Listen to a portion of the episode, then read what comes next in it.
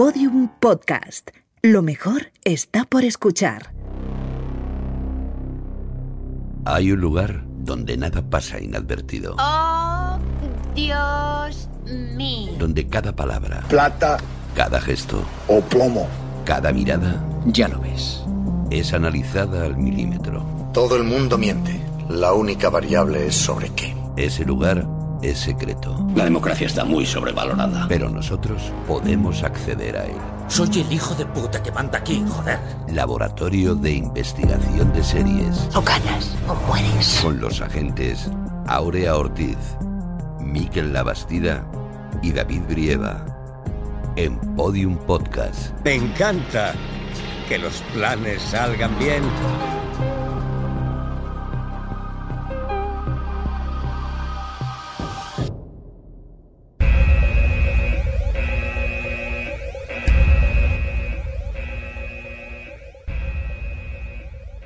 ¿Cómo estás, David? Pues no demasiado bien. Últimamente siento como que debo estar en un montón de lugares a la vez y no consigo abarcarlo todo. A mí me pasa lo mismo. ¿Sí? ¿Y entonces las cosas al otro lado también funcionan así? Pues claro, en eso no cambiamos. Seguimos sin saber organizarnos en un lado y al otro. Pero a ti se te ve más ordenado, como más metódico. No te dejes impresionar por la fachada. En realidad no somos tan diferentes. ¿Tú crees? Yo te encuentro muy diferente, como si tuvieras las ideas más claras, como si no dudases ante nada. Siempre hay que dudar, David. La duda habita los cerebros. La duda también puede entenderse como un regalo, como diría Cela. ¿Ves? No nos parecemos. Yo nunca citaría a Cela. ¿Pero qué dices? Míralo, pero qué pena, si es que va peor. ¿Pero con quién está hablando? Con su otro yo. Ah, ¿Que no tenemos suficiente con uno? ¿Que todavía hay otro David por ahí? ¿Qué va? Son imaginaciones suyas. Menos mal, ya me había preocupado. Bueno, me voy. ¿Y tú a dónde te vas tan rápido? Nada, que he quedado ahí al otro lado, con Miquel. Yo de verdad que no sé aquí con estos dos.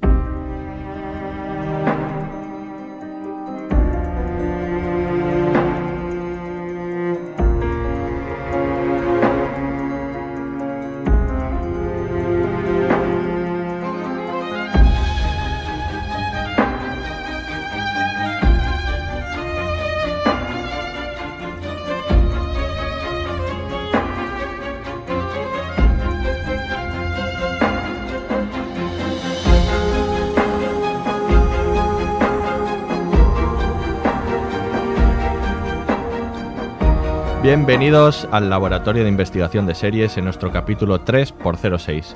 Hoy vamos a hablar de Counterpart, la nueva serie de espías de ciencia ficción y de J. Casimos de la cadena Starz. Guerra Fría, Berlín, Dobles y What Ifs por fin juntos. Y por esta delicada y peligrosa labor contamos con los agentes más especiales del LIS, la espía que no surgió del frío, sino de la acumulación de visionados de series, Aurea Ortiz. Esa soy yo, que el frío lo llevo fatal, sí, muy bien. Surgiste del Me has calor. definido muy bien, sí, sí. Y el agente Miquel Labastida o su doble maligno. Hola Miquel, si es que tú eres Miquel. Nunca lo sabréis hasta el final de- del podcast como mínimo. Oye, qué bien hablar de una serie Starz, ¿no? Nunca lo hemos hecho, Sí, ¿no? sí, sí, sí. Es nuestra primera vez. Sí, está bien, está bien. Esta es nuestra primerita vez. Y los refuerzos de hoy es escritor, crítico e historiador cinematográfico, autor de los libros Quentin Tarantino, el Samurai Cool o Diccionario de Películas, el cine de ciencia ficción. Ramón Alfonso, bienvenido.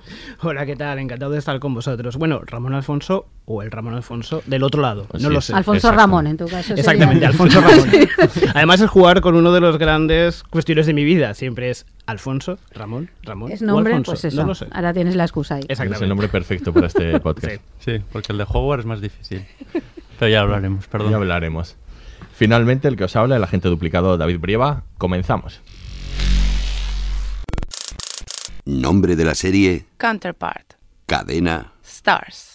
Fecha de estreno del primer episodio, 10 de diciembre de 2017. número de temporadas, 1. creadores, Justin Marks. reparto, J.K. Simons, Olivia Williams, Harry Lloyd, Nazanin Boniadi. sinopsis. Un empleado gris de una agencia de espionaje de Naciones Unidas en Berlín descubre que su organización oculta el acceso a una dimensión paralela. A partir de ese momento se verá envuelto en una trama de intriga y de revelaciones. Atención, este podcast contiene spoilers. ¿Quién? Hola, Howard. Es algo decepcionante. ¿Por qué ha venido, Howard? Ho- yo soy Howard. ¿Qué? ¿De verdad no sabe lo que pasa? ¿En qué nivel estás? Está en comunicaciones. Estamos perdiendo el tiempo. En absoluto. Pero debo volver en Unos 12 minutos, así que discutamos las condiciones. Nadie fuera de aquí sabrá nada sobre este acuerdo. ¿Y por qué deberíamos escuchar lo que dice? Porque si no lo hacen empezará a morir gente. Alguien en mi lado ha mandado matar a personas de este lado. Chorradas. Ya, lo sé, no me cree, lo ha dejado muy claro. Si hay algún problema, vayamos a la cuarta planta. Su cuarta planta podría quedar comprometida. Miente. No hay informes de inteligencia que confirmen eso. Con el debido respeto, su inteligencia deja mucho que desear. Bien, ha sido divertido. Debo irme. Espere. ¿Quién está en la lista? No hasta que sepa su decisión. Volveré mañana con un visado más largo en comisión de correo. Piénsenlo hasta entonces. Y necesitaremos a este, así que quizá quieran, no sé, explicarle algo. Comunicaciones. Estupendo.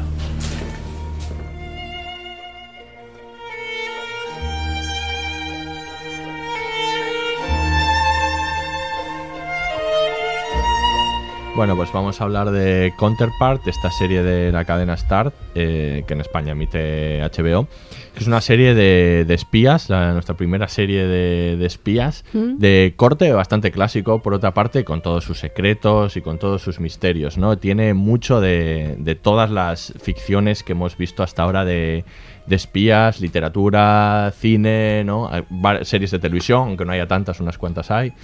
Que, ¿A qué os remite esta, esta serie? Uf, yo qué sé, el espía que surgió del frío del que hablabas antes. Por ejemplo, el mundo de John Le Carré, ¿no? Con todos esos, los funcionarios estos grises, ¿no? Ese mundo de oficinas y despachos impersonales, ¿no? Y demás. Y de la- los diversos niveles y eso. A Fringe, a la serie Fringe muchísimo. Sí, a as- The Americans, que es otra serie de espías también. No sé, mu- mu- muchísimas. Es que recoge un poco todos los clichés, un poco, ¿no? Del cine de espías, utilizando además Berlín como centro. Berlín, Y- la Guerra Fría, ¿no? Son- Sí, claro. Lo que pasa que para darle una vuelta de tuerca ahí con el elemento ese de ciencia ficción tan interesante que, que pone, ¿no?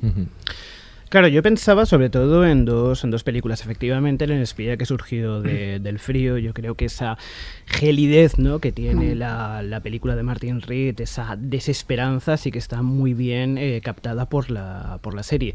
Pero luego también pensaba en el factor humano. Es más, de Mm. alguna forma, entre el protagonista de la serie, J.K. Simmons, y Nicole Williamson, que es el protagonista de aquella película, eh, hay como cierto parecido raro físico. Incluso de alguna forma se podría llegar a hacer el ejercicio de pensar que es casi el mismo personaje algunos años más, más tarde. O quizá el personaje de alguna forma duplicado o, o fragmentado.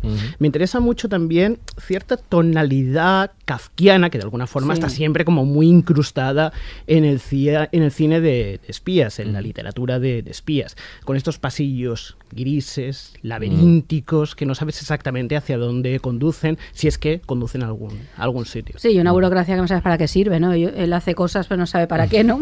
Tiene que decir palabras que no entiende, ¿no? Claro, es Eso que- todo es muy kafkiano, todo ese mundo. Es sí. que en realidad yo creo que jamás llegamos a saber exactamente qué hacen en esa No, oficina, sí. ni siquiera cuál es el trabajo de Howard 1 o de Howard eh, 2. Yo creo que esto de todos modos es como un elemento que, que se sucede mucho en las series y películas de espías, ¿no? Lo de que la organización, las instituciones para la que trabajan no está muy claro en realidad eh, a qué se dedican de, de cara a la, a, la, a la galería, ¿no? Y ese aspecto como, como de, de trabajo gris, ¿no? De trabajo mecánico que, que se hace y de personajes un poco, un poco grises. A mí me recordaba un poco también a la serie que no sé si visteis, tuvo solo una temporada, Rubicon Mm. que es de IMC y también estaba centrada en un personaje un poco mm, gris que iba a una oficina a, a trabajar un poco ninguneado por, por, sus, por sus compañeros, un- una vida bastante llamémosla, no sé, mediocre, y, y de repente eh, se encuentra con una conspiración, ¿no? En, en aquel caso a través de unos de, un- de unas señales en unos, en unos, en unos crucigramas y su vida cambia completamente, que es un poco lo que le pasa a, a Howard. Pero yo creo que es una constante que aparece en, en- bastantes eh, ficciones sobre, sobre los espías, ¿no? Ese corte clásico y, y esa zona gris, ¿no? En la que se suceden los personajes y, y se desarrolla un poco los, los escenarios. Y Eso es un poco lo que le pasa a Howard, que vamos a llamarle Howard bueno por, por hacernos. Vale. Por saber. Nosotros ya sabemos que le, suelen- le llaman Howard Prime, ¿no? Pero bueno, va a ser Howard malo. E- ese es el malo, ¿no? El Howard es el malo. malo. Howard malo. Vale. El Howard del otro lado. Vale, vale, vale, vale. A mí me, me hace mucha gracia, le, pregunta- le preguntaban a Justin Marks, el creador, que por cierto es súper joven, que es uno de estos creadores que, que sorprende. Hemos hablado eh, últimamente de varios de estos creadores que no tienen una carrera sólida antes y que aparecen un poco como de la nada y crean una serie, como en, este caso, muy sólida. Pero además muy madura, para ser alguien tan joven. Un chico muy joven que. Muy madura, eh, no solo porque los protagonistas lo sean, sino por todo el concepto, muy compleja, ¿no? Sí. sí, bueno, él, creo que bueno tiene pocas cosas, ¿no? Eso, a ver, el guion de la adaptación del libro de la selva, que. ¿Ah, ¿Sí? Sí, sí, de la, de la peli del 2016 y, y, bueno, pocas cosas más, ¿no? Y, y, bueno, él comentaba, le preguntaba un poco por qué el atractivo de la, de la Guerra Fría, de esta ambientación, ¿no? También de, de Berlín, y decía que era un poco el efecto, aunque no parecía que era un poco el efecto Stranger Things en ese sentido, que era que esta estos generación de, de autores que, que, ahora han construido relatos, como eh, últimamente hemos visto bastantes, está Atómica, por ejemplo, la película de Atómica, está eh, La forma del agua, eh, Americans, estos creadores nuevos que construyen ficciones en eso es porque también son las ficciones que, que ellos vieron de espías de, de, los 80, de jóvenes, ¿no? Entonces que lo quieren recrear eh, entonces, que es un poco también efecto nostalgia que ahora aparezcan como estas ficciones que, que, vuelven a ese pasado, que ese pasado se construía en su momento porque obviamente es el mejor momento posible para ambientar una, algo de espías, ¿no? El, muro de Berlín y, y, bueno, y la Guerra Fría sobre todo, ¿no? Con todas esas conspiraciones y eso me, hace, me parece bastante interesante. No, es que hay todo un imaginario creado ahí, ¿no? Estaba pensando también en los tres días del Cóndor, que también recuerda, haber dicho Rubicon, ¿no? La película de Sidney Pollack, donde pasa igual, ¿no? Que son funcionarios grises es, que descifran códigos que no saben a dónde van y acaban metidos en una super conspiración, no igual, ¿no? Del mismo estilo. Y lo interesante también es como ya se están, bueno, ya estamos en un contexto en que los géneros como tal no, no existen. Estamos ante géneros o propuestas completamente híbridas o mestizas. Y claro, como algo que en el fondo, un género eh, que en el fondo estaba tan sumamente definido como era el de espías, de pronto es cierto, tú decías eh, la forma del agua, eh, bueno, está reactivado de alguna manera gracias a la inyección del fantastic, de la ciencia ficción, que de alguna manera también es lo que, bueno, activa el relato de, esta de esta serie. Además de una forma tremendamente sutil, tremendamente inteligente, porque es verdad que la ciencia ficción está muy, muy presente en la, en la serie, pero jamás llega de alguna manera, digamos, a invalidar ese contexto de, de, thriller, ese empaquetado perfecto de cine o propuesta de la guerra, de la Guerra Fría. Es que yo creo que sobre todo una serie de espías, sobre todo es un thriller de espías que luego resulte que el otro mundo, el, el, el, otro, la otra parte del mundo, no sea el este, ¿no? La Europa del Este, o no sea el otro bloque, sino, que sea otro mundo, ¿no? es, es, otra cuestión que añade elementos interesantísimos, pero básicamente es un mm. thriller de espías. Yo creo que se hubiera que definir. Sí, yo, creo que le, le, sirve, ¿no? La ciencia ficción para, para, un propósito único que es el de la exploración de los personajes. Eso te iba a decir, que yo creo que también que hay ahí un peso. Porque hay otra constante que, que, pasa un poco con las series espías, que pasan en en Americans, eh, pasaba en, Rubicon, incluso en Alias, que era un poco estrafalaria, pero bueno, también era una serie de espías. Y es un poco el, el, el, aspecto personal, ¿no? Que los personajes siempre viven un poco en el conflicto. Eh, son personajes con muchas capas, con eh, sus, lo que son sus contextos familiares un, poco, un poco complicados y esta eh, me gusta mucho esa exploración que hace de, cada uno ¿no? y las preguntas que te hace sobre, cómo se forja la identidad y cómo se van perdiendo oportunidades. y esa pregunta que nos hacemos cuando pasa el tiempo de qué hubiese pasado, sí. Y yo creo que explora mucho eso. Y fíjate que a mí me parece que que es casi lo más importante en, esta serie. Acaba siendo lo más importante, sí, sí, mm. totalmente. La serie va hacia ahí, va apuntándolo desde el principio, pero... Sí, sí, y, por eso te, digo que al final la trama de espías está, está muy bien para que tú sigas el contexto de, la historia, ¿no? el recorrido de la historia, pero lo que casi te, acaba interesando es la historia personal de los personajes principales. es la idea del factor humano, ¿no? Por eso sí, lo llama así. claro, es esa idea.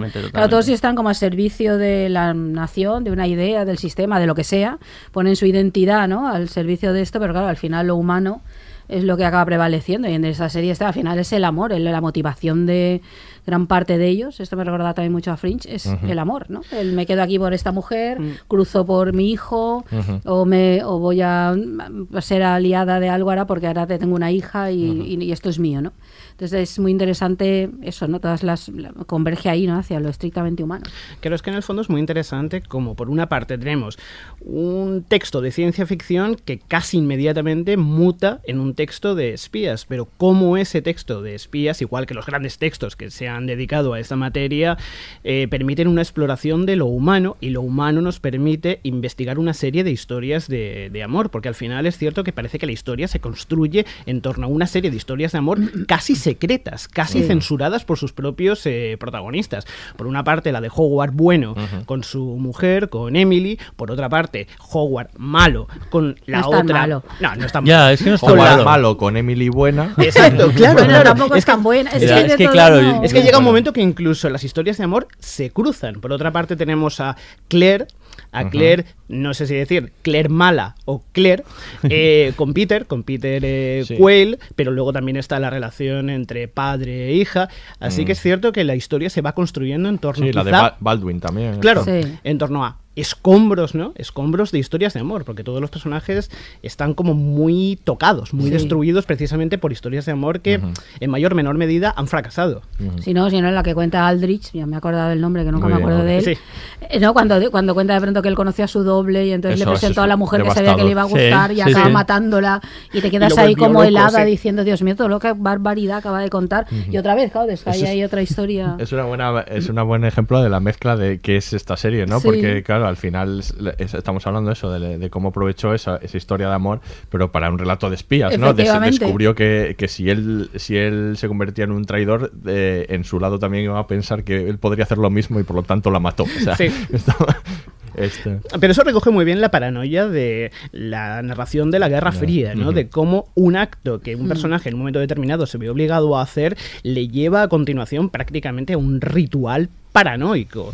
Es esa idea de, bueno, pues cómo la Guerra Fría está completamente incrustada y cómo va condicionando los movimientos de los distintos personajes a través de, bueno, pues de una realidad paralela, otro lado o casi una, una pesadilla. Sí que es verdad que todos los personajes van como sí, en esa huida hacia adelante, ¿no? Escapa- Sí. eh, todos se, meten- se ven en una situación y tienen una presión y todos están amenazados a la vez. Claire por un lado, Baldwin por el otro, to- lo- todos los Howard, to- todos están Claro. presionados y todos Emily. avanzan hacia Sí, adelante, ¿no? Pero, pero es que aquí además el elemento de ciencia ficción, en la idea de que existe un doble, ¿no?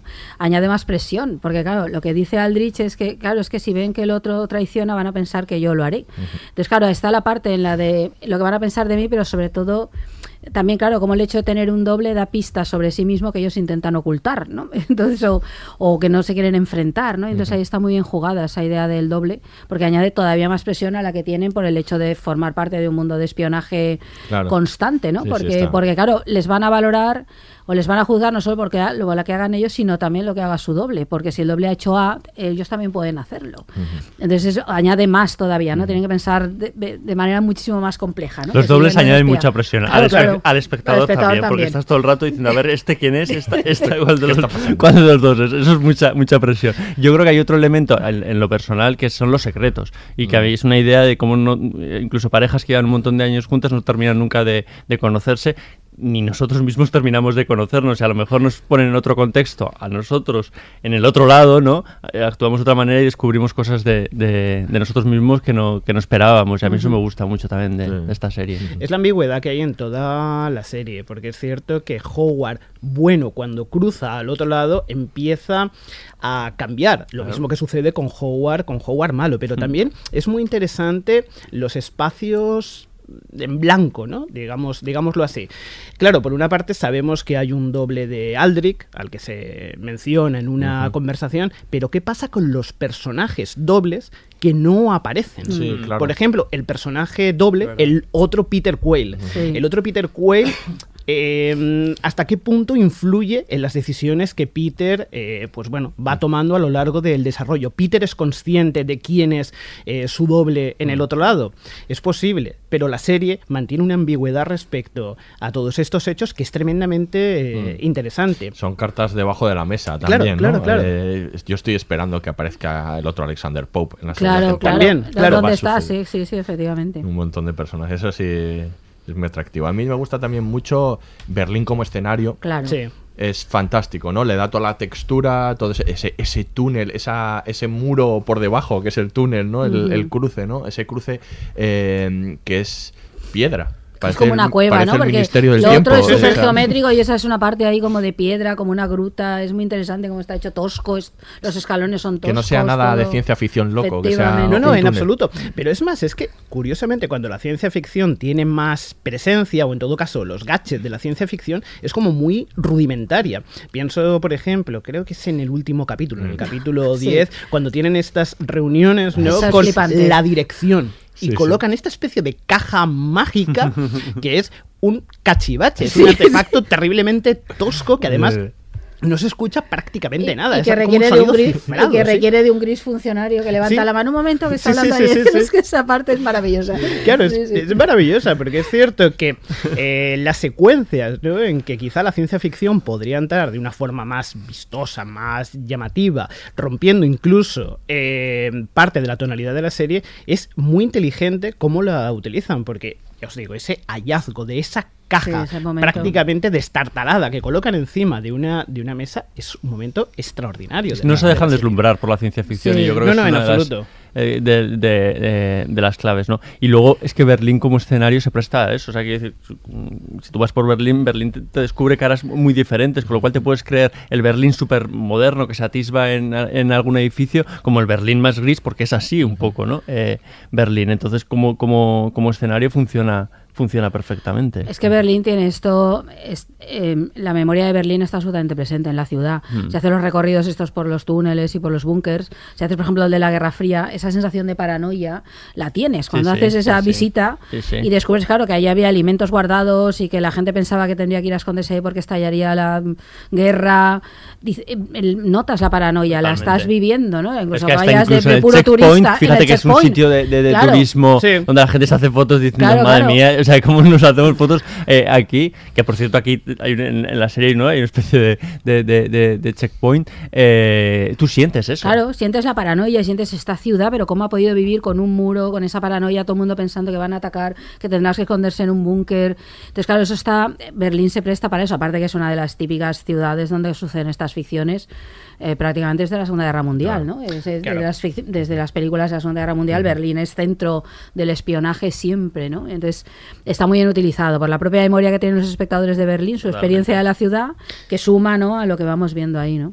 Sí, pero también por la inteligencia de la serie para convertirla en un personaje, en un personaje más, en un personaje que además está perfectamente duplicado en el, Mm. en el otro lado, con las suficientes diferencias, Mm. tal y como sucede con los, con los diferentes personajes. Mm. Eh, por una parte tenemos ese Berlín más gris, más Mm. sucio, más herido, si se quiere, que es el que se supone que es nuestra realidad, que ese también es otro tema. Berlín bueno. ¿Cuál, Claro, es nuestro, ¿Cuál es nuestro mundo? Claro, no? ¿cuál es nuestro Sí, mundo? ¿cuál es ¿Cuál- nuestro mundo? ¿Nosotros dónde estamos? Sí, sí. ¿En el lado bueno o en Sí, el lado sí, sí. o en el lado malo? Pero el otro no es malo, ¿no? No, son, No, no, no, no es malo. Sí, pero es por distinguirlo. Sí, Claro. Bueno, brilla más, tiene más edificios brillantes ahí, más rascacielos, ¿no?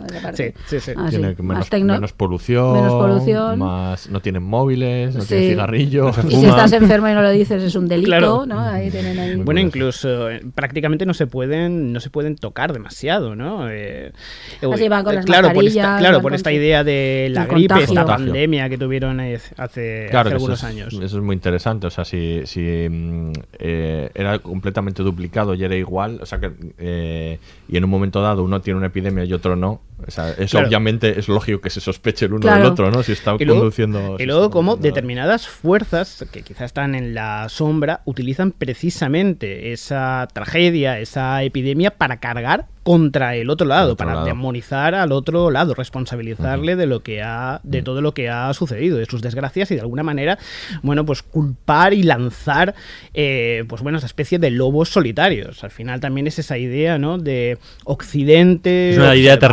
Actual. Sí, sí, claro, claro, claro, claro. Ya está. Pues de eso precisamente, de, de, mm, ese mundo dividido en dos, vamos a hablar ahora, después del corte. Hay tantas cosas que quiero preguntarte.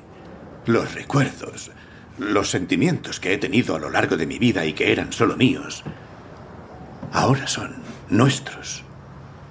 Compartimos los genes, la infancia. ¿Y cómo hemos llegado a ser tan diferentes? Te volverás loco si intentas entenderlo. En serio, déjalo estar. ¿Sabes lo que me pregunto yo? ¿Por qué nunca has pasado de comunicaciones? En todos estos años nunca has ascendido. ¿Qué te ha frenado? No lo sé. La vida, supongo. ¿En serio? ¿La vida? ¿Esa es tu excusa? Bueno, no intento poner ninguna excusa. ¿Y te arrepientes? Sí, a veces. ¿Ves? Eso es lo jodido. La genética, la infancia.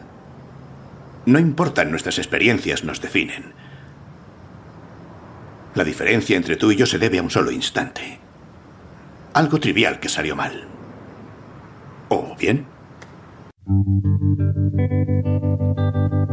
At the dark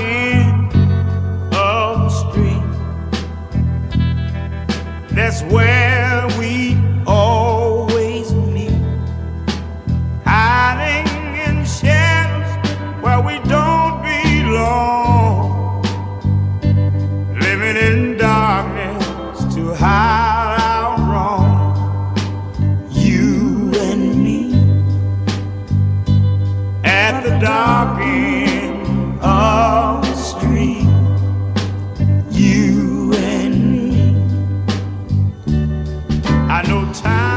vamos a seguir hablando de ese enfrentamiento, ¿no? Decíamos cómo esos poderes en la sombra utilizan todo tipo de, de argucias, ¿no? Y todo tipo de motivaciones para generar un enfrentamiento, una pelea, eh, que al final acaba siendo como una pelea entre potencias, que es Sí. un poco lo de la guerra, es un poco el- los paralelismos con la Guerra Fría, ¿no? Sí, el enfrentamiento entre los dos grandes bloques de la Guerra Fría y que tantísimas pelis eh, inspiran, relatos, ahora, ahora series.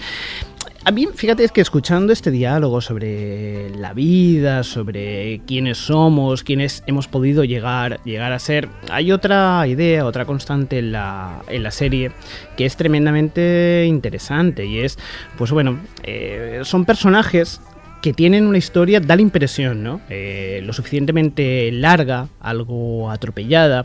Están en un momento de su vida, da igual que sean más mayores, más, más jóvenes, pero da la impresión de que las heridas que la vida, eh, pues bueno, les ha provocado, esas cicatrices, son las que marcan, desde luego, el camino que están, que están siguiendo, que ahora mismo eh, siguen. Esas heridas entre los dos grandes bloques, esos rencores entre los dos grandes bloques, son también quizá los que, bueno, justifican ese, ese conflicto, ¿no? Ese conflicto que además pasa a un siguiente nivel en una, se entiende, se adivina, segunda, segunda temporada. Es verdad que cuando empieza la serie estamos en un punto en que, bueno, pasar al otro lado es terriblemente complicado, pero en el fondo está sujeto a, bueno, a unos cauces, a unos procesos burocráticos. Que además se muestran varias veces. Claro. Es muy importante que los veamos. Esa escena se muestra un montón de Sí, veces. sí, que muchísimas- muchísimas veces. Y entrar y salir. Pero es que ahora la puerta está cerrada. No. ¿En qué punto está el conflicto con la puerta, con la puerta cerrada?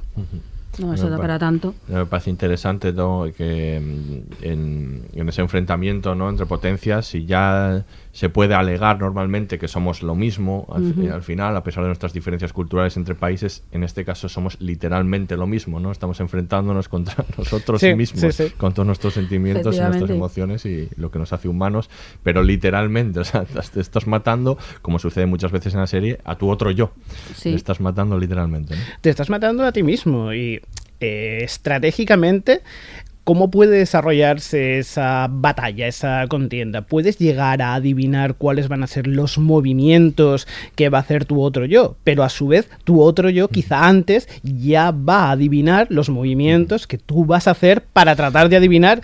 Es como una especie de espiral interminable. Fíjate que eso yo lo pensaba con la historia que ha contado ahora antes de Aldrich, Sí. en la que él argu- eh, de- se le ocurre todo esto. Digo, ¿por qué no se le ocurrió a la vez? Se le estaba ocurriendo a la vez Claro. al Aldrich del otro lado Claro. hacer lo mismo con él. Pero porque sí son distintos, ¿no? Claro, es que toda la serie se centra en esta idea de son los mismos, pero son A partir de un momento, ¿no? Eso- distintos o reaccionan de manera distinta, ¿no? Es esto eso es muy muy interesante porque tú todo el rato estás efectivamente como espectadora pensando en esto, ¿no? En claro, vas a ver lo que va a hacer o tal, pero claro, eso Mm. Bueno, no es luego- así. y luego está porque esta no son los mismos, porque pero- se han separado y no no actúan igual, ¿no? Pero luego está esta idea de que, mm, que sucede, que te lo explican ya en el segundo capítulo, ¿no? Con Baldwin, que para atrapar a la, a la asesina van a observar a, Sí. a su Claro. doble, a su doble del otro lado, porque piensan que, que parten de una base eh, tan profundamente igual que si lo observan con atención pueden Adivinarán- adivinar Sí, qué va a hacer, anticipar va a hacer, movimientos. anticipar movimientos, ¿no? Entonces al final sí que la esencia eh, Sí. man- defiende la serie que es la misma. Sí, pero por ejemplo, alguien puede anticipar un momentazo que yo me salté cuando Jugar Bueno mata a Alexander Pope. ¿Alguien anticipa Ah, eso? sí. A mí eso me No, pareció sí. un Claro gran no. momento porque no, no lo ves un hombre capaz de matar de ninguna de las maneras y sin embargo en esa tesitura lo hace, reacciona igual como hubiera reaccionado el otro Howard, ¿no? Con la rapidez, digo, mental, ¿no? Y en, en un momento de violencia en la que reacciona.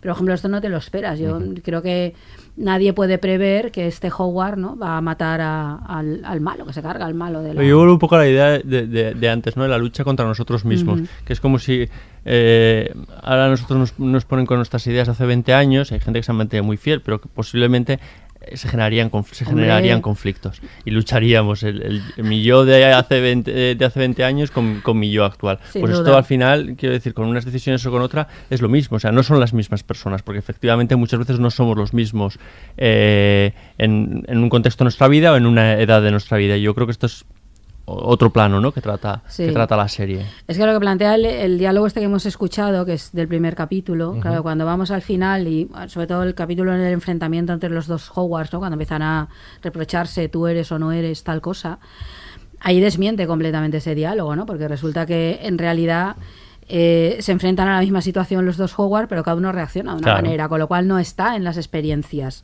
el- esa diferencia, sino está en algo mucho más profundo, en la identidad o en qué, ¿no? Uno opta por sentirse absolutamente traicionado por la mujer a la que ama y a partir de ahí construirse, y el otro opta por lo, por decir, bueno, es, ella es así, yo la amo exactamente igual siendo así, y este amor está absolutamente por encima de cualquier cosa. Yo sé lo que hay y actúa de otro modo, y eso les convierte a cada uno en personalidades distintas, ¿no? Es que hay- hay una- Y a veces me parece que- ¿no? que, es, que es A mí, fundamental. a mí me parece fundamental. Me parece, por un lado, me parece como el giro más interesante de la, de la serie, a pesar de que no es el más espectacular. Hay, los hay más espectaculares. Mm. No, pero como escena esa pero es de este lo me parece muy interesante porque todo el rato eh, se nos hace creer que la diferencia entre ellos dos es que Howard malo ha descubierto que su, su esposa la ha traicionado, que es una espía, que le engañaba y que eso la ha convertido en lo que es, mientras que nuestro Howard, Howard bueno, eh, no la ha descubierto nunca, vive en la ignorancia y por lo tanto es quien es. Pero descubrimos en ese diálogo que sí lo sabía todo el tiempo y que su capacidad para amar y perdonar lo que le hace diferente, ¿no? Sí, exacto. Que ha tomado una decisión. interesante. Sí, sí, sí. Y luego hay Somos una- las decisiones que tomamos. Totalmente, y es que eso es- y eso es una idea las que cosas, prevalece y Esa es mucho. la idea Y central. luego hay una Mm. idea seminal que ya,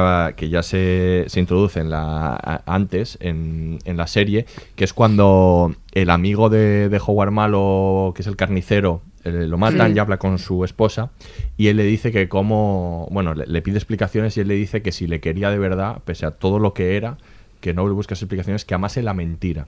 Y Sí. luego esa idea es la que luego se traslada a este momento, en la que él dice que quería a su mujer por lo que era y por lo que no era. O sea, eh, y mm, digamos que ha abrazado la mentira en ese caso, la quiere por todo, ¿no? Por, por lo que, ah, incluso por los engaños.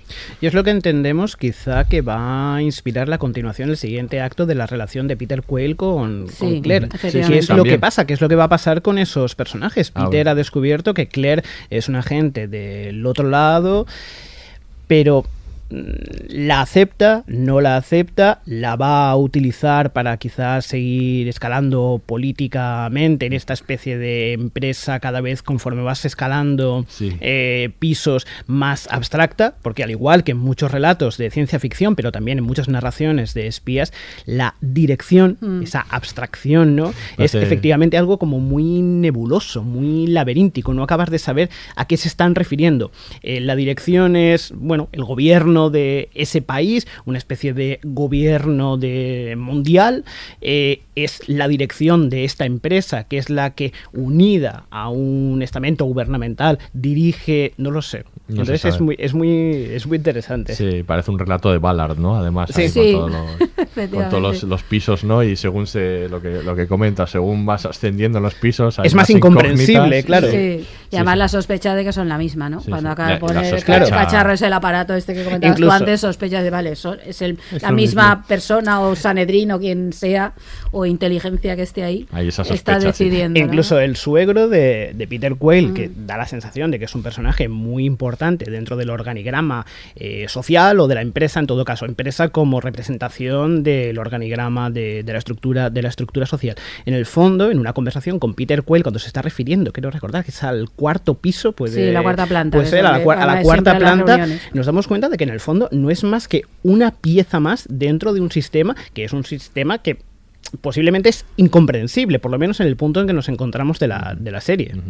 Otra cosa que me gusta mucho es cuando Aldrich está investigando y está en esta especie de zona de que es- parece una biblioteca, es un- donde Ah, sí. va sacando Sí. que es tu analógico, no puede ser más analógico eso. Pero es que los ordenadores de esa parte Bueno, son muy antiguos. son así súper como- cutre, y los archivadores, Los archivadores, ¿no? sí, ahí es- no bueno, no muy ha cutre, muy ochentero, ¿no? Es Claro. un poco- Pero es que la serie tiene esa ambigüedad Sí, temporal. sí, es cierto que Bueno, tenemos los, retro. tenemos Sí, los sí. móviles, pero si no fuera por determinados detalles, sí. es que inclusive los ordenadores, ¿no? Los monitores, da la impresión que remiten casi ya a otra, a No, son otra época. de los años 90 totalmente, o Sí, sí, 80, sí, son sí, estos 80, son, son muy ochentas. Sí. Y si extraemos determinadas imágenes, podríamos pensar que sucede la historia a principios de los 90, en los años 80, o es que inclusive en los años 60 o, o 70. Sí, no, tiene una estética muy retro, muy de película de espías, efectivamente, muy deliberadamente retro, ¿no? A mí eso me gusta mucho porque luego los temas, sin embargo, como decía antes, son muy actuales. Quiero Claro. decir, esa paranoia general, el miedo, ¿no? Que en la que vive casi todo el mundo, ¿no? Desconfiando los unos de los otros, es muy actual.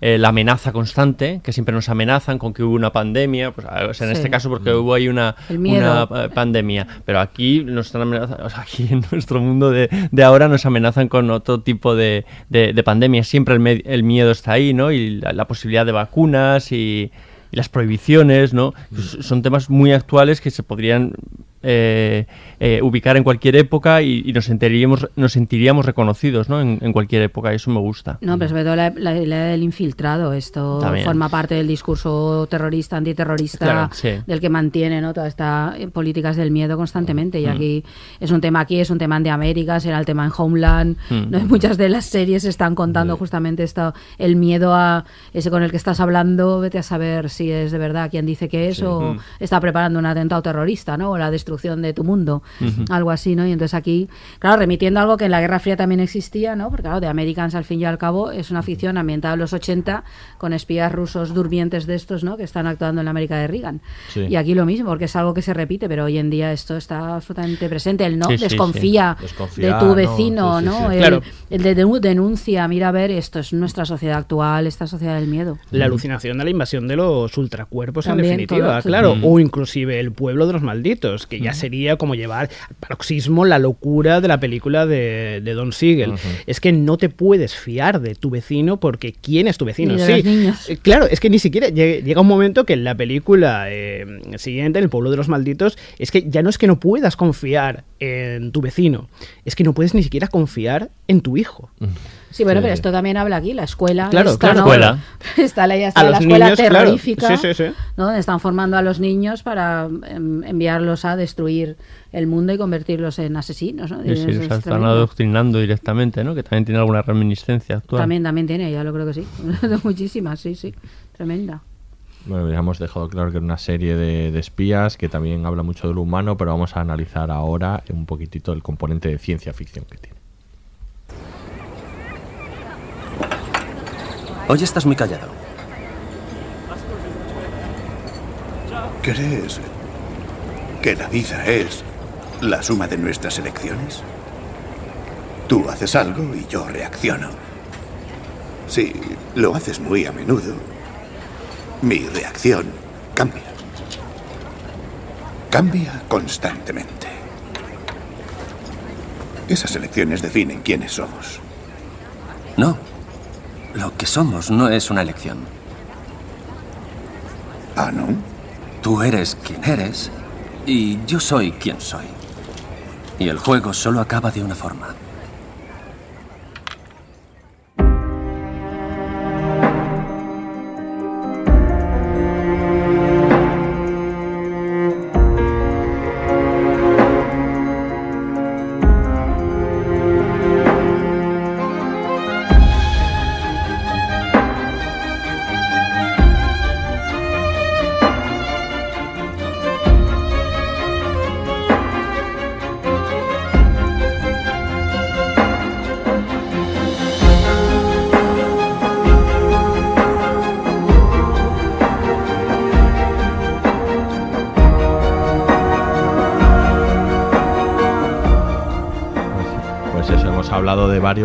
Referentes eh, de cine o la literatura o las series de espías, pero bueno, de ciencia ficción.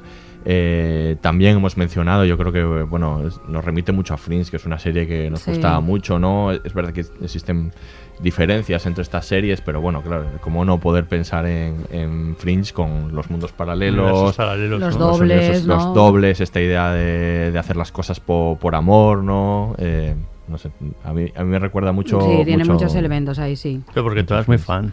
Yo era muy fan, sí. Yo también, que conste que es, que esa, es que esa serie era estupenda. Sí, sí, y bueno, sí. tenemos, bueno, hay ideas clave, ¿no? Aquí que, que funcionan. Como, como hemos dicho, sirve casi como un pretexto. O sea, la ciencia ficción aquí eh, nos ofrece pues el, el elemento del doble, ¿no? Que es lo que, lo que en mi opinión, em, utilizan para construir a los personajes, ¿no? Qué mejor manera de hacer análisis de, de un personaje que cuestionarse a sí mismo literalmente, ¿no? Uno hablando con el otro, ¿no? Además lo dicen a veces, dicen, dice, mírate, ¿no? En el momento de la propia conversación entre los dos, mírate, dice, "Eh, lo estoy haciendo, literalmente, ¿no? Como esta idea te la, te la pone ahí en, ¿no? Claro. en evidencia, sí, sí. Bueno, es que este tema del doble es tan antiguo en nuestra cultura, ¿no? Es el crear, el- la creación de un doble o el encontrar con alguien, ¿no? Que te obliga a enfrentarte a, a quién eres, ¿no? Es un elemento central y yo creo que siempre es perturbador. Siempre es perturbador, nos fascina Siempre mucho. es muy fíjate, o sea, quiero perturbador. Porque es ver cosas de ti mismo que quizá hombre. no, no quieres ver. Es que te ves desde fuera, es que tú nunca te ves desde Claro. fuera, porque incluso cuando te miras en el espejo, primero te estás viendo invertido y además más pequeño y no es tú. Sí, sí. Tampoco, tú te ves ahí como te ven los demás y eso es algo que Claro. tú nunca ves, ¿no? De ti mismo. Entonces, claro, yo creo que es un elemento muy perturbador y todas las historias que ahondan en esa idea del doble, si están bien hechas, como es el caso, eh, tocan mucho, ¿no? Nos, nos obligan a plantearnos cosas, al que haría yo sí, a, no sé, a ese tipo de cosas. a- afectan muy profundamente porque van a tu identidad. Porque al fin y al cabo todos pensamos que somos únicos. Podremos ser más o menos interesantes, pero todos creemos que, so- que somos únicos, ¿no? Pero resulta que, claro, y te enfrenta a la idea de no, no eres único, ¿no? Y, y lo que eres es la suma de una serie de cosas que tampoco tenemos nada claro, ¿no? Esa es la... Y a lo mejor lo que eres no te va a gustar tanto. Efectivamente, ¿no? Y- Claro, eres capaz de hacer cosas que quizá no imaginabas que podrías llegar Claro. a... O no te reconocerías. Claro, a lo mejor claro, te lo claro. imaginabas, pero no te lo reconocerías de esa manera, que es aún más duro. Claro.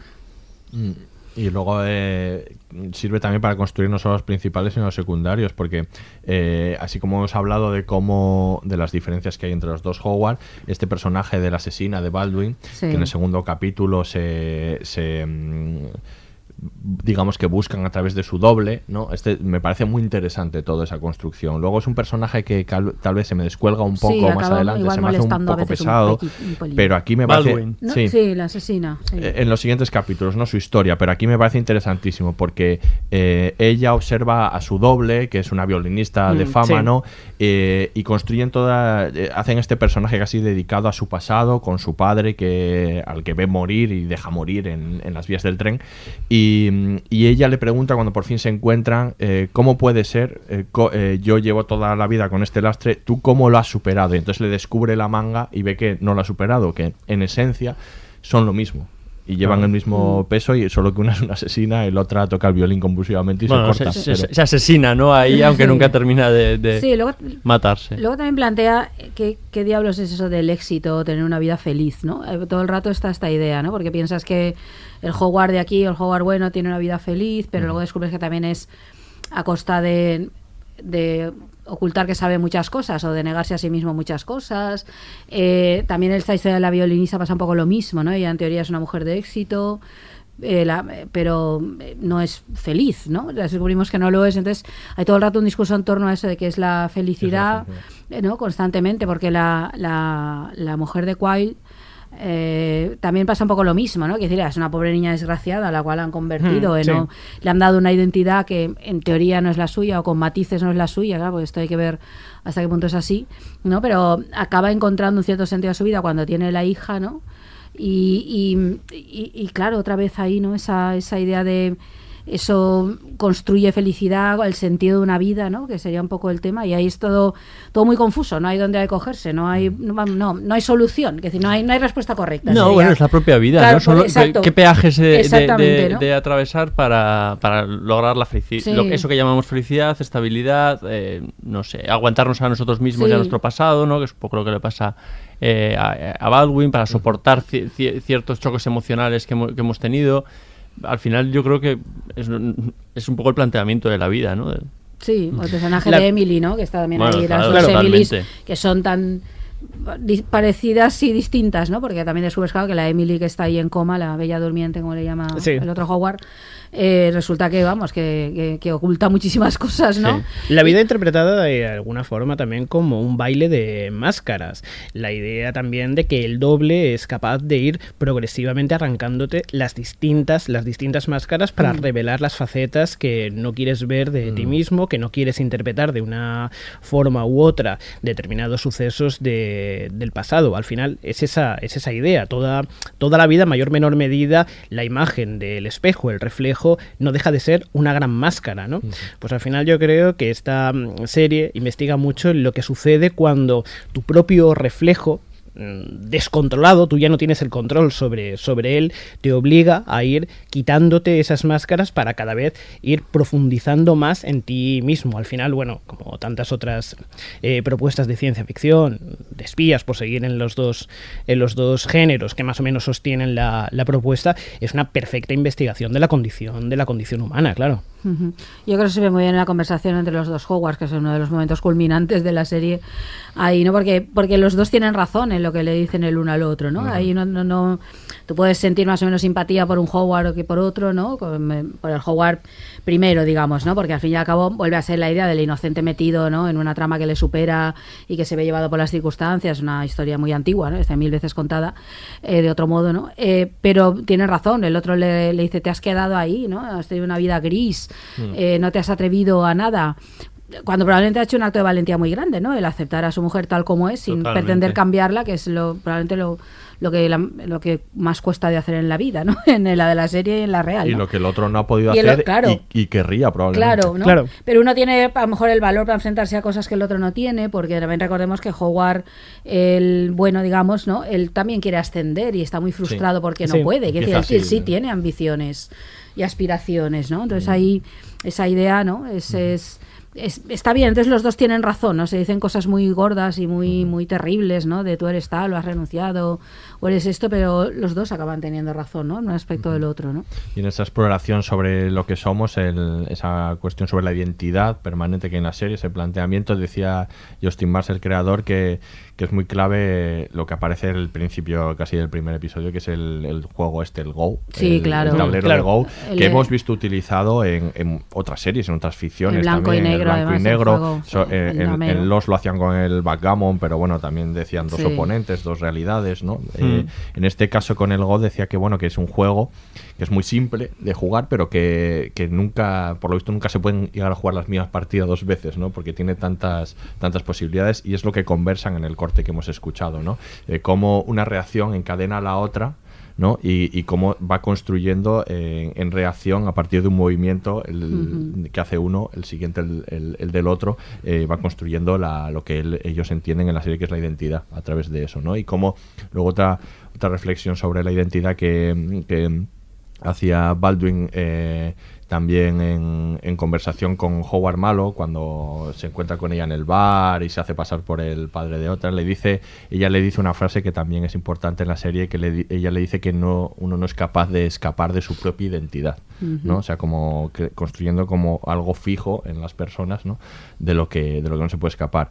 Y, y y que es sobre lo que yo creo que debate la serie. Ese debate que tienen Howard eh, y, y el hombre este que, con el que se está engañando a su mujer. Ah, sí. eh, e- ese Sí. debate que tienen sobre qué es la identidad y uno le dice, no, tú eres tú mismo y, y ya está. Y el otro le dice, no, no, tú eres la, la, la reacción de, cadena de, de las cosas que te Sí. suceden. ¿no? Ese es del debate de la serie, yo creo. Y, y hay ejemplos de las dos cosas en, en diferentes puntos con diferentes personajes. Mm. Es que lo has dicho también, David. que Claro, ha sido- ha sido maravilloso. Pues nada, sin vamos- palabras aquí. Vamos a, pues vamos a acabar el podcast de hoy. Está Y el próximo día vienes tú solo, ¿vale? Y ya nosotros te aplaudimos. Ha sido un placer. En fin. Me vuelvo al otro lado. En fin, que luego... Se ta- nota que este no es el David, este no es el David No, que no, no es conocíamos. Este es el otro, David, me- otro. está me, claro. me he descubierto como, como Peter Quell cuando Vamos. hace su discurso No, no. terrible. El otro no es tan elocuente. Totalmente borracho. Ah, el de la, el de la fiesta, sí. Qué, sí. qué- qué desastre de, de persona, de personaje inútil.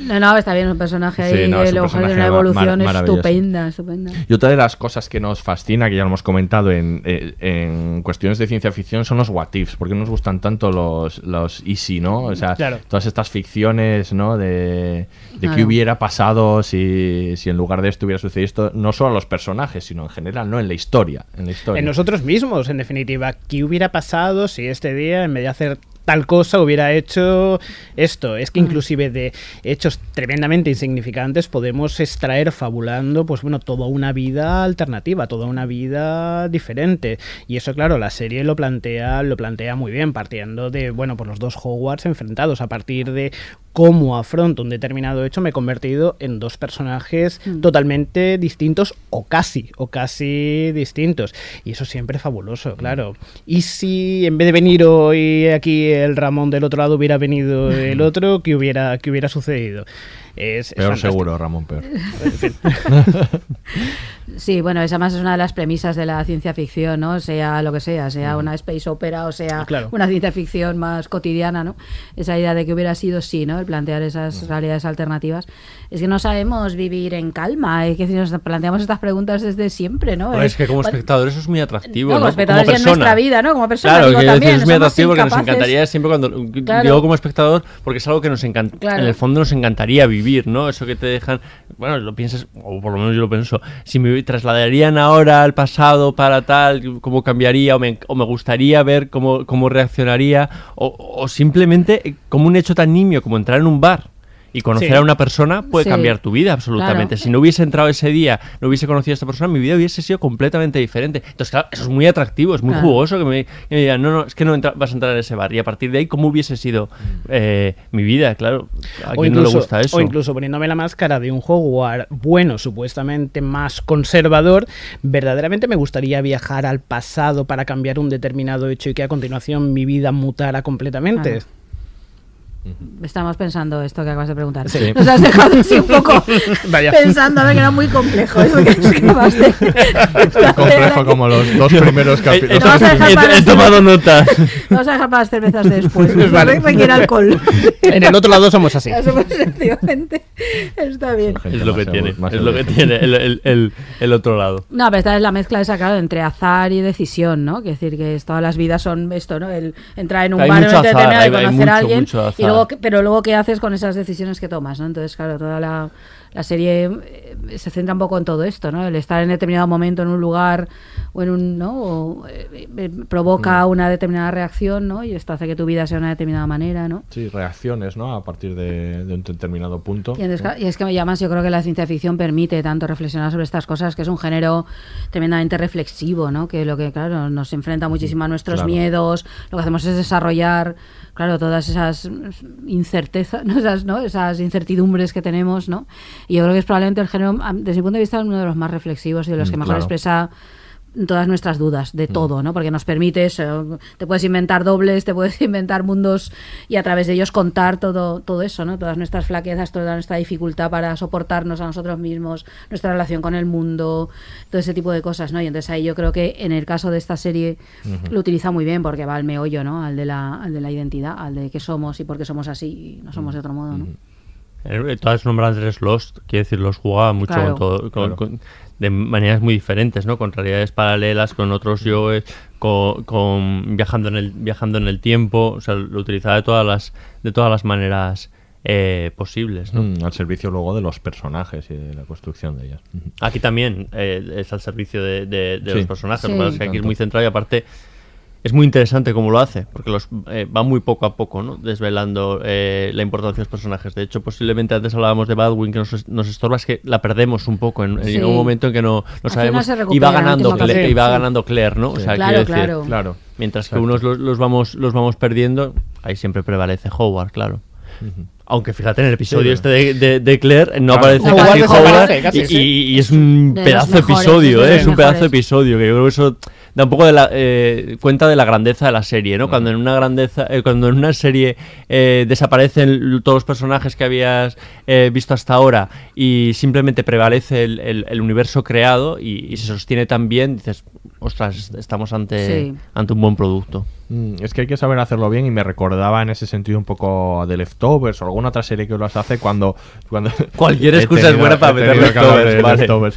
Cuando, cuando en un momento dado de repente te rompen con un capítulo dedicado a un personaje que no te lo esperas Sí. y, y lo construyen, se dedican el tiempo a construirlo eh, perdiendo, entre comillas, perdiendo un capítulo. O sea, como sucede con Baldwin y como sucede con Sí. Claire, ¿no? Sí, pero no se pierde, nos No, ayuda a no, no, es- entenderlos es absolutamente. comillas, claro. A mí me gusta mucho eso. Bueno, es- porque eh, empiezas a entender muchas cosas de la serie gracias a este episodio. Sí, no, y aparte de eso le da dimensión, claro, porque tú tienes eh, la asesina, la espía, la tal, ¿no? Que decir, tienes como una cosa unidimensional y entonces, claro, de pronto le van añadiendo ahí capas, matices y entiendes las motivaciones, ves ahí, ¿no?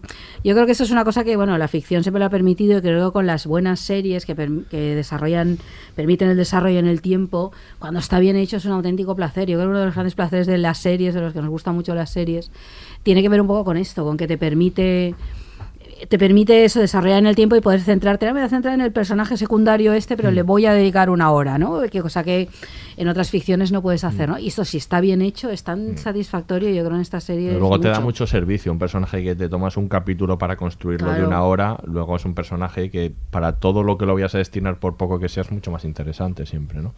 Bueno, vamos a hablar ahora también un poco de la estética de la serie, esa estética retro que tiene tan, tan chula. Sí. Es tan raro. Al mirarte veo a la mujer que amo desde hace 30 años.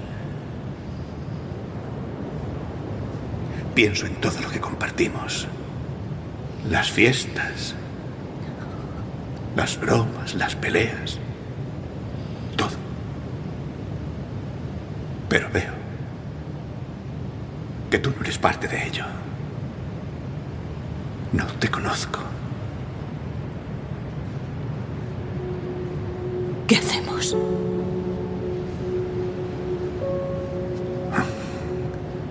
No lo sé.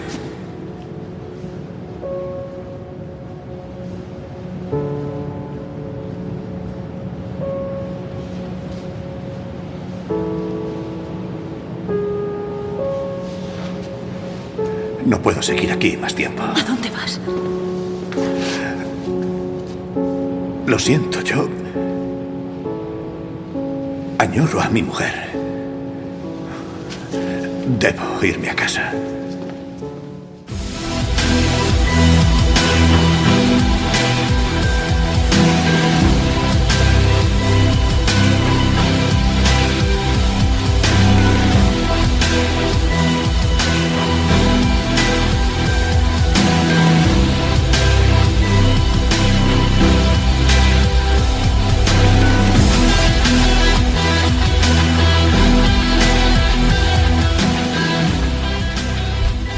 Este ritmazo Sí. vamos a hablar de la estética. Venga, vamos, vamos. Venga, que vamos al apartado de la estética. Esto, esto no es no casa muy bien con la estética de, la serie, pero ¿Cómo bueno. que no? Con la arquitectura, ¿no? Arquitectura. Sí, la arquitectura sí. Con ese gris que tiene tan clavado, No, ¿no? no, ya hablo de la parte más moderna, ¿no? Sí. Que se atisba ahí al, Sí, eh, sí, al fondo, ¿no? Esos rascacielos. Los rascacielos tan luminosos, eso es, sí. Eso es. Pues eso, la, la estética de la serie, la estética retro, muy gris, ¿no? Que pega mucho con las ficciones también de espías, que ca- eh, casi a veces en- en rozando el blanco y negro, ¿no? Eh, Ya me están los títulos de crédito, ¿no? Todos desarrollados en blanco y negro y el propio juego del Go, eh, que es muy metafórico respecto de la serie. Y todos los títulos de crédito, además que son entre juego entre cuadrados y círculos, ¿no? Todo geométrico.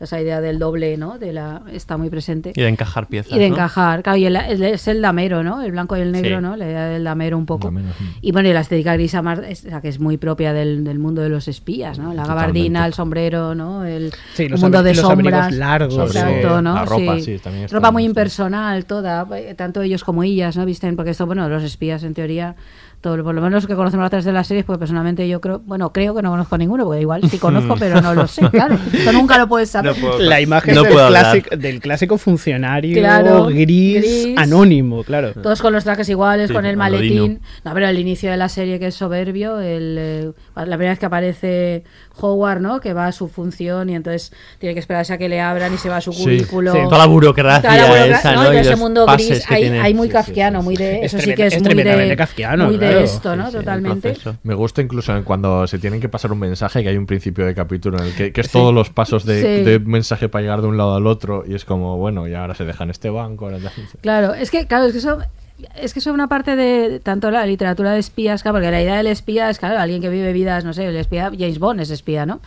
Eh, entonces, claro, está esa vida, pero luego está la, la que pues, ha creado John Le Carré en sus libros Sí. y que luego parte del cine ha explotado, que es esta, de que es una vida gris y aburrida. Es que a mí me gusta mucho. de- claro, que cuesta mucho hacer llegar un mensaje. Que, que si estás en medio de una guerra o en un sitio lleno de controles, entonces esto aquí está muy explotado, ¿no? Es que a mí me gusta mucho ese contraste tan bestia que hay entre la presentación de 007 en el Doctor No. Claro, el tío está jugando a las cartas, maravilloso, en un casino. Es más, inclusive al principio de la presentación solo está observando eh, las manos. Es un personaje elegante que se mueve en ambientes exóticos maravillosamente. Habla 15 mil millones de idiomas, tiene éxito con las mujeres, entiende de todo lo que haya que entender, desde vino hasta automóviles, lo que sea.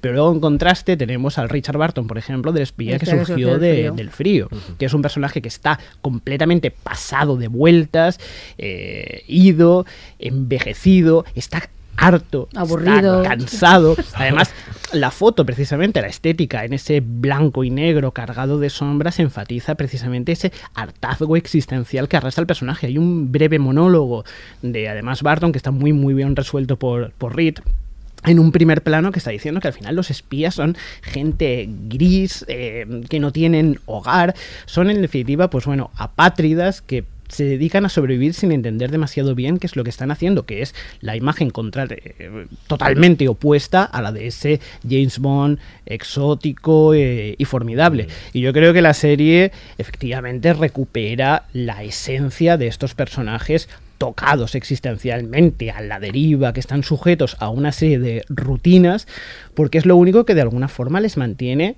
en pie, les mantiene con, con vida y es muy, muy, muy chulo. Sí, Sí, pero rutinas que no conocen exactamente Claro, que no no ¿sabe? entienden. Porque me encanta porque tra- él trabaja en trabaja en comunicación, ¿no? Y quiere ir a estrategia, pero en realidad Sí. no sabe ni lo que hace en comunicación ni lo que se hace en estrategia. Y cuando ¿no? es ascendido y le están explicando qué es lo que tiene que hacer, eh, entendemos casi tan poco como él. No, No además el de, hecho, el de hecho pregunta, dice, ¿y esto para qué? Dice, tú haces eso. Y- Claro. y- o sea, pero- sí. vaya pregunta, ¿por Bueno, qué? Inclusive en el primer capítulo, cuando está frente al otro personaje que está leyendo como una serie de mensajes sí, eso es cifrados, sí. ¿qué estáis haciendo? ¿Qué significa esto?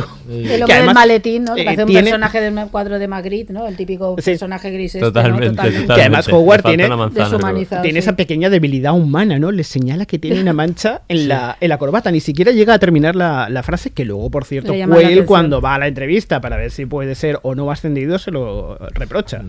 Sí, sí, Sí. Y lleva no sé cuántos años haciendo eso. Claro. Eso mismo. Y luego tiene mucha importancia la arquitectura, porque esto, sobre todo, claro, Claro. utilizar Berlín, pero eso también suele pasar en este tipo de ficciones de espías, bueno, por una parte y la ciencia ficción por otra. El, claro, el enfrentar al factor humano con la estructura, ¿no? Y esto Sí. se hace visualmente siempre a través de la arquitectura, ¿no? Y aquí en esta serie está muy bien resuelto ese edificio gigantesco, ¿no? Lleno de, pero lleno de túneles por debajo, ¿no? Porque nunca sabes ahí que es eh, yo creo que eso está muy bien utilizado, pero eso también es muy habitual en el cine de espías, el, Claro. porque la, la arquitectura representa, ¿no? El, la estructura en la que nunca sabe, aquello está lleno de pisos, ahí hay un montón de personas que entran y salen, además esos planos se repiten constantemente, el ver a la gente que entra, Mm. que sale y demás, porque es muy necesario que veamos las rutinas y el hecho que nadie sabe en el fondo a qué coño se dedican ahí, ni qué están haciendo, ni qué están resolviendo, ¿no? Y eso está muy, esto está muy enfatizado en la serie, tanto con el edificio ese como luego en Berlín, ¿no? Y también con muchos planos, ¿no? Que descentran a los personajes. Mm. Hay muchísimos Sí. planos, planos muy generales donde el, el personaje está como descentrado, no ocupando el centro porque no lo domina, claro, no domina nada Ujú. del relato, ¿no? Y está ahí, eso, hay muchos planos en el hospital, en las oficinas, en la calle, muchos ese tipo de planos así descentrados. Mucho plano general con el personaje casi como devorado por el, por el propio contexto. Sí, con muchísimo, con Claro, muchísimo marco, sí. ¿no? Sí. Luego, además, a mí me interesa mucho ese edificio, ¿no? la oficina donde trabaja eh, Howard, que remite quizá más por sus formas, por cómo está observada, a una fábrica. A una Mm. fábrica y que a continuación nos lleva a Metrópolis, pero también a Sí. Karel Capek, claro. Eh, bueno, esas formas, esa arquitectura opresiva que sí que ahí realmente encontramos pues bueno grandes referentes de la ciencia de la ciencia ficción No, yo creo que Metrópolis inmediatamente, además es Sí. Berlín, ¿no? Incluso la propia Claro. ciudad está con los rascacielos, ¿no? Bueno, es que casi siempre que aparece esto en una ficción, Metrópolis está en el origen, Sí, ¿no? Ahí es inventó inevitable, claro. todo, ¿no? Y yo creo que hay bastante, se, se parece bastante, ¿no? Yo creo que ahí sí que hay una parte.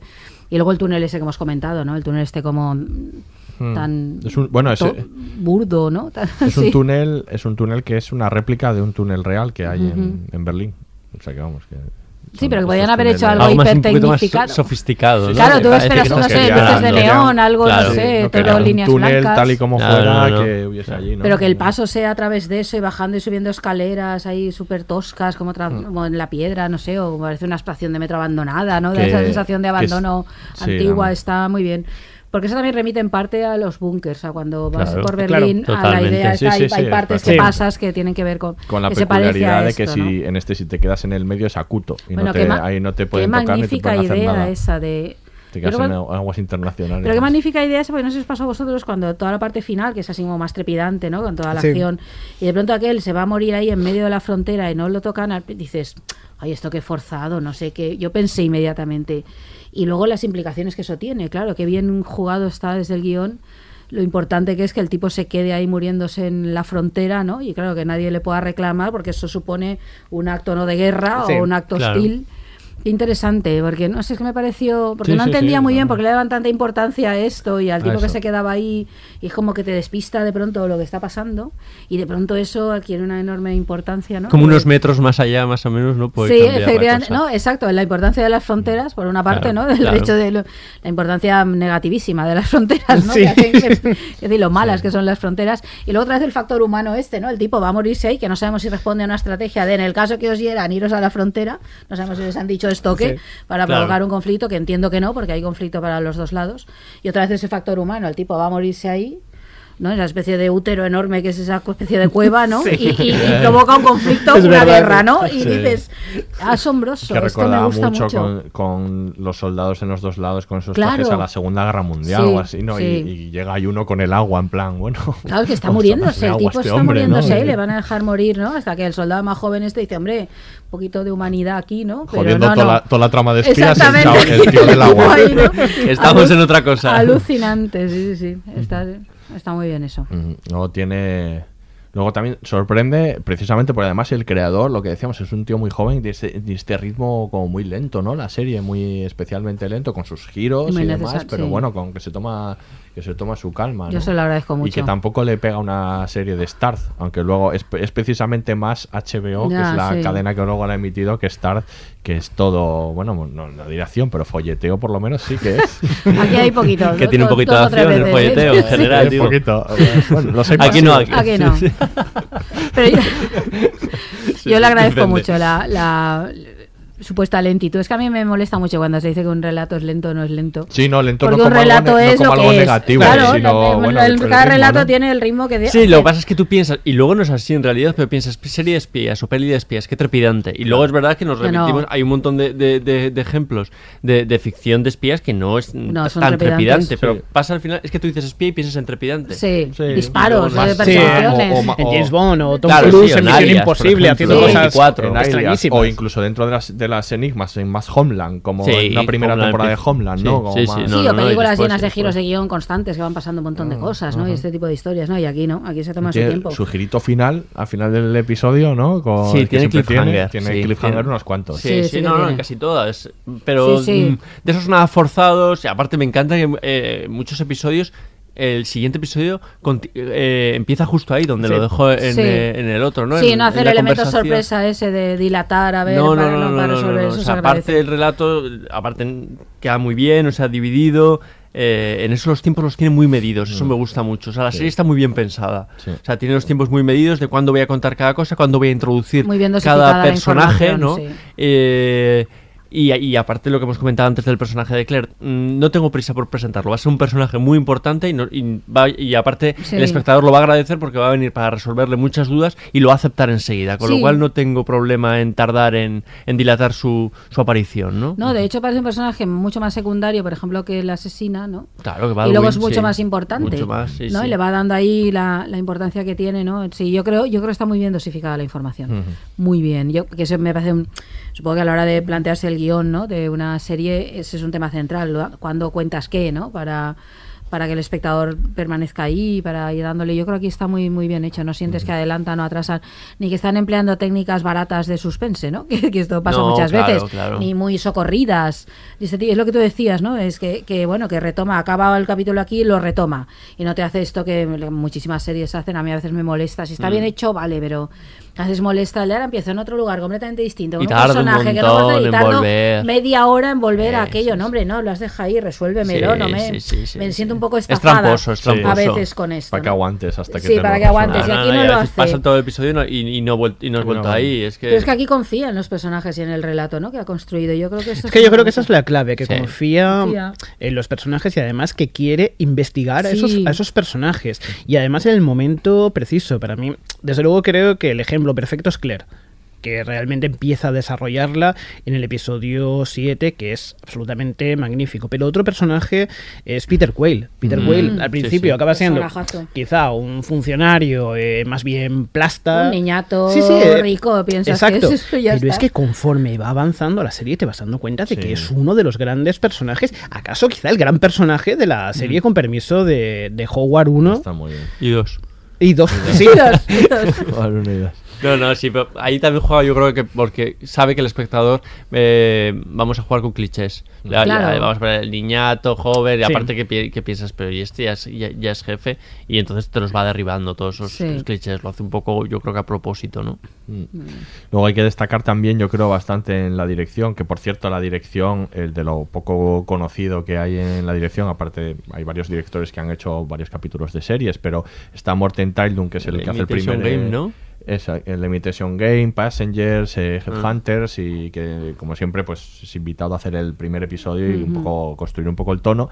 Pero una cosa que yo creo que tenemos que destacar mucho, ahora hablaremos a largo y tendido de la de JK Simmons y eh, en todo su esplendor, pero antes que él yo creo que hay un trabajo de dirección excelente a la hora de, de construir estas conversaciones y, y, bueno, esta idea en general de los dobles, ¿no? De cómo rodar eh, a los dobles, a los personajes dobles, para no, ellos decían que, que pretendían precisamente que al estar rodando eh, con un mismo actor que representase a dos personajes, no generar la atención sobre ello, no hacer que pasase desapercibido y que eso se, se hiciese a través del rodaje. En este caso eh, hay una diferencia grande de series de las que hemos hablado aquí antes, ¿no? como por ejemplo el Ewan McGregor de Fargo, o sea que está en, en lo regular. en lo- Estás todo el rato siendo consciente de que es eres- McGregor disfrazado. en, en mi opinión, plenamente consciente.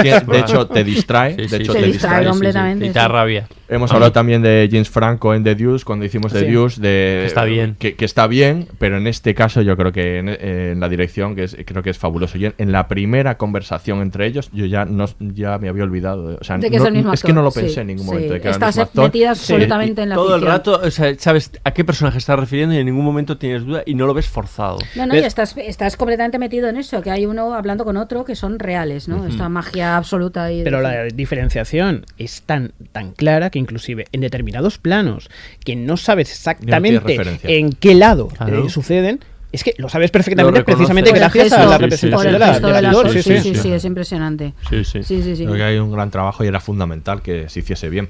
Para, porque si no, permanentemente estás distraído, ¿no? Por Sí. el hecho de, mira, este actor haciendo Ves un truco, ejercicio, claro. ¿no? De como te pasa en Fargo, ¿no? Este, haciendo un ejercicio, ¿no? De, para que le den premios casi, Sí, ¿no? no, Sí. totalmente. lo hace sin vamos, es- para eso. Simmons. Sí, sí. Bueno, pues vamos a, hemos dejado para el final hablar un poco de, de los personajes que nos hayan quedado por ahí y de los actores. En este caso vamos a hablar sobre todo de, de J.K. Simmons. ¿Es que no lo ves? ¿En qué estado de negación tienes que estar para seguir idealizándola como lo haces? Conozco a mi mujer. ¿Qué? Creo que no he oído bien lo que has dicho. Es una espía, Howard, un puto fraude, igual que mi mujer. Es una superviviente que utilizaría a quien fuera para conseguir lo que quiere. Vale, vale. ¿Crees que tu vida es mejor que la mía? ¿Tu miserable existencia? Las mentiras, unas cuantas frases en tarjetas de cumpleaños. Te dejas engañar tranquilamente. Lo sé. Andas de puntillas. Por el amor de Dios, no me extraña que te pasen por encima. ¡Yo he dicho que lo sé! ¡Ya lo sé!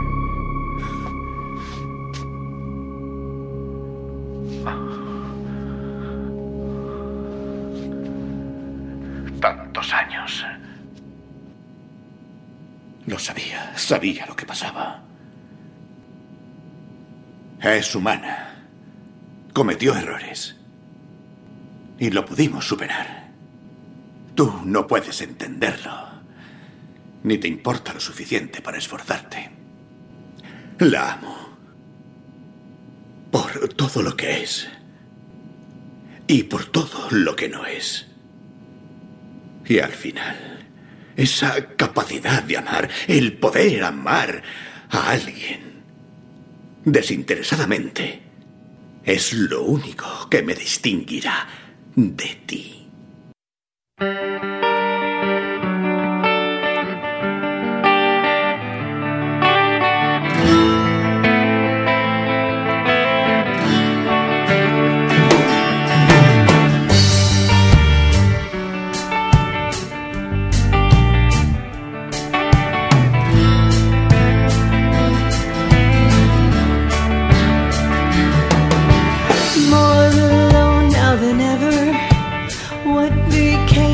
Vamos a hablar ahora de, de bueno de los de los actores y también de, de los personajes de los que no hayamos hablado hasta ahora. Una cosa que sorprende antes de hablar de, de JK es eh, la elección ¿no? de los actores protagonistas, ¿no? Actores ya mayores. En este caso JK Simons es verdad que tiene un que ha ganado el Oscar a actor secundario recientemente, pero bueno que siempre ha sido precisamente eso, ¿no? Un secundario y son actores ya maduros, ¿no? Que, que sorprende a lo mejor. Bueno, no, no sé si es la, la elección más más habitual. Eso me gusta mucho, que es una serie Es de esto que tanto ella, el personaje de Olivia Williams, ¿no? como J.K. Simmons, historias de amor entre personajes maduros, mayores, con sus patas de gallo, con sus arrugas, no especialmente agraciados físicamente, gente muy normal. Y esto lo agradezco mucho porque son, ¿no? Es- no es Está muy bien, además me sorprende eso que en, un- en un creador tan joven, ¿no? Se haya planteado claro, algo así, ¿no? El contarlo, el contarlo así, ¿no? Tan Yo creo que tiene sentido con el concepto, ¿no? O Sí, sea, claro. pa- precisamente para tiene que haber vivido mucho Claro, para sí, que sí, sea jugoso. Claro. Sí, sí. A mí eso es lo que me interesa mucho, los personajes que han vivido mucho y si no, que en realidad ya tienen heridas muy profundas, como es el caso de Quayle o de, o de Claire. Pero creo que para que la serie tenga precisamente esa fisicidad tan marcada, ayuda muchísimo la presencia de gente como Olivia Williams, Sí, J. gente con arrugas y con un rostro marcado de verdad por la vida, ¿no? Sí, sí, sí. Eh, sí. sino rastros tersos. y- Le dan una credibilidad y sobre todo eso, una fisicidad al plano absolutamente extraordinaria. Ujú. Esa mirada de J.K. Simmons, da igual que sea bueno o malo, regular. es, es extraordinaria. llamarlo el bueno y es el regular. es tan claro. mal. No es regular. No, porque al final. hemos hemos eh, cambiado al regular no es a. malo, no, no, no está no, Bueno, pero- pero yo creo que es que lo- regulares al no, final. Los dos son regulares, claro. porque en la vida tú eres bueno y malo según muchas veces según Claro, las circunstancias. O sea, Claro. Quiero decir, luego ya están los extremos, hijo de puta, tonto del culo. o sea, pero eso ya es otra, Ahí, es ahí, otra ahí. historia. Y es ¿no? más, a general- jugar malo, al final, eh, en el último capítulo, ¿qué decide? Eh, decide mm, quedándose en este lado, optar por por qué vida, por qué tipo de. Sí. de Por la vida aburrida, ¿no? Claro. Mm. Te veo en la oficina, le dice, Sí, ¿no? sí, Le sí, dice a Quayle al final, ¿no? Sí. No sabemos qué va a hacer, Te veo mañana en la sí. oficina. Y vaya a leerle, ¿no? Ah, Exacto, Exacto. sí. A Rilke que no le gusta, sí, sí. Ese, ese maravilloso poema final. Sí. Sí. Sí, a bueno. mí el, el caso de, de J.K. Simmons me recuerda un poco al de Brian Cranston en, en Mm. Breaking Breaking Bad, Bad. ¿no?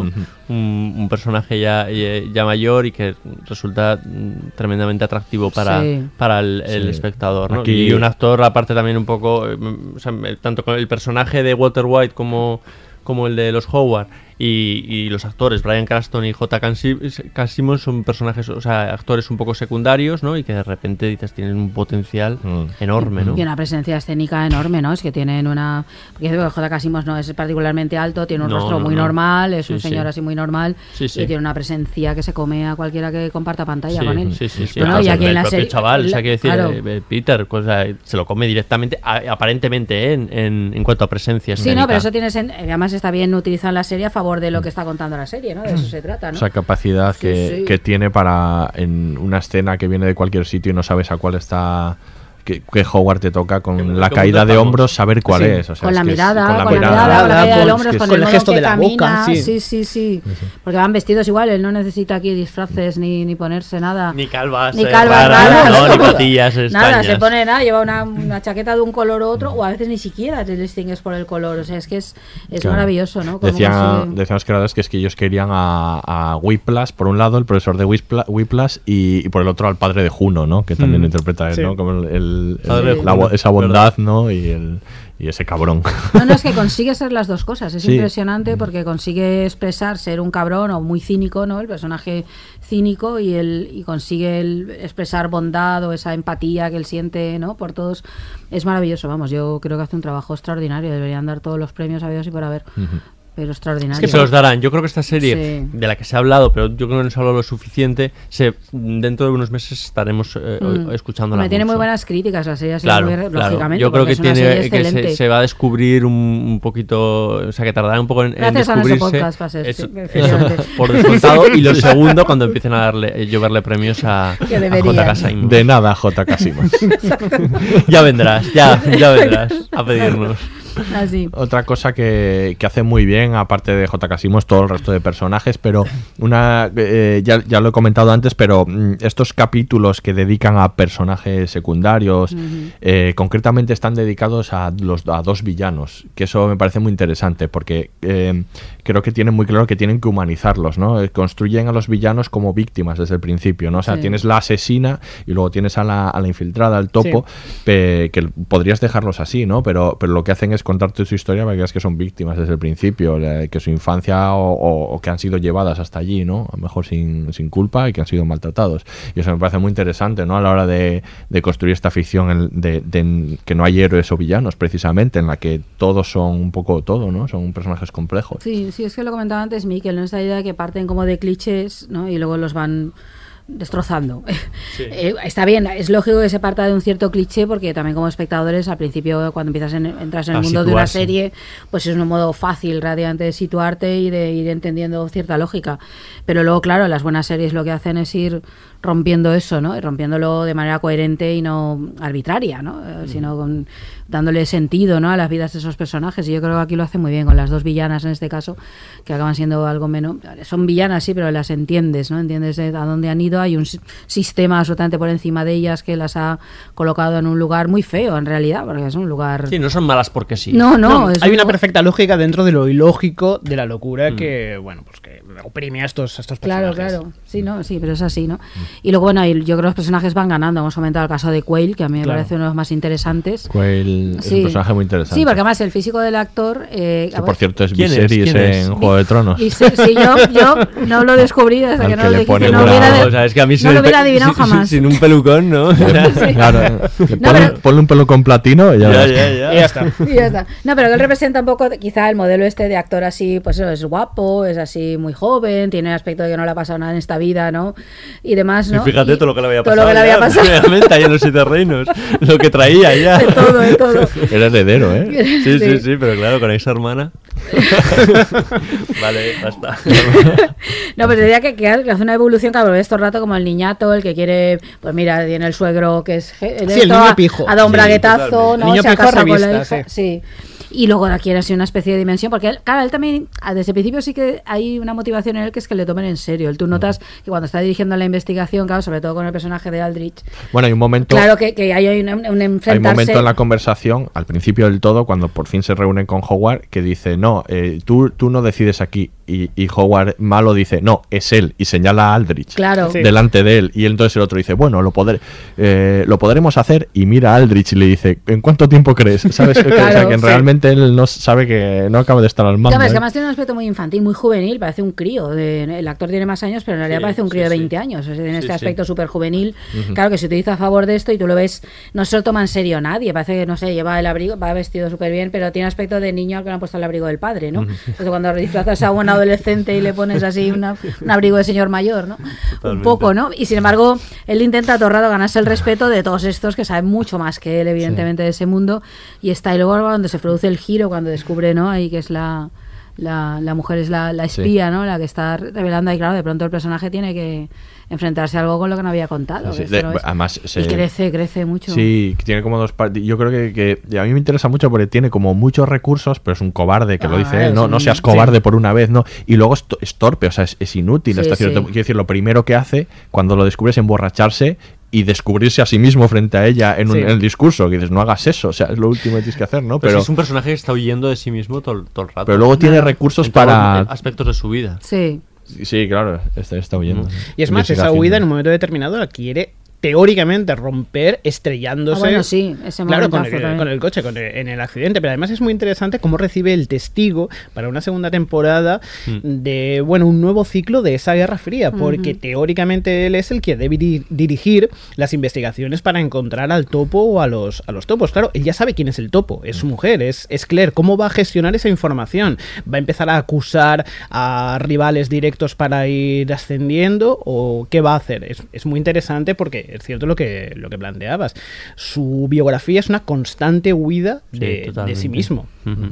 Y luego hay que destacar siempre a Stephen Rea con Siempre. su Qué mal verdad, rollo, siempre. Qué con, con ese mal rollo que lleva Qué incorporado. presencia escénica tiene Sí. el. Mefistofélico. Es que es, pero un cuánto- asco. pero en total cuánto, asco, pero asco. en total cuánto sale en la serie 10 minutos Nada, pero su presencia es, sí, es sí. inolvidable, pero incluso por momentos, aunque estás perfectamente metido en la serie y estás viendo lo que le pasa a los distintos personajes, echas de menos a Stephen Rea. Sabes que es perfecto que solo aparezca efectivamente esos 10 minutos, Sí. pero piensas, ¿cuándo va a volver a salir Sí, Stephen Rea? sí, que sí. Además, a priori es el personaje, bueno, más malteo, ¿no? Es mefistofélico, desde prácticamente su primera aparición está perfectamente situado, es muy inteligente, además que en realidad, más allá de revelarse, que, pues, bueno, como el jefe de los villanos, digámoslo Sí. así, Jefe visible, ¿no? Sí, exacto, por lo menos de, Que es que de momento, sí. exacto, por lo menos de momento.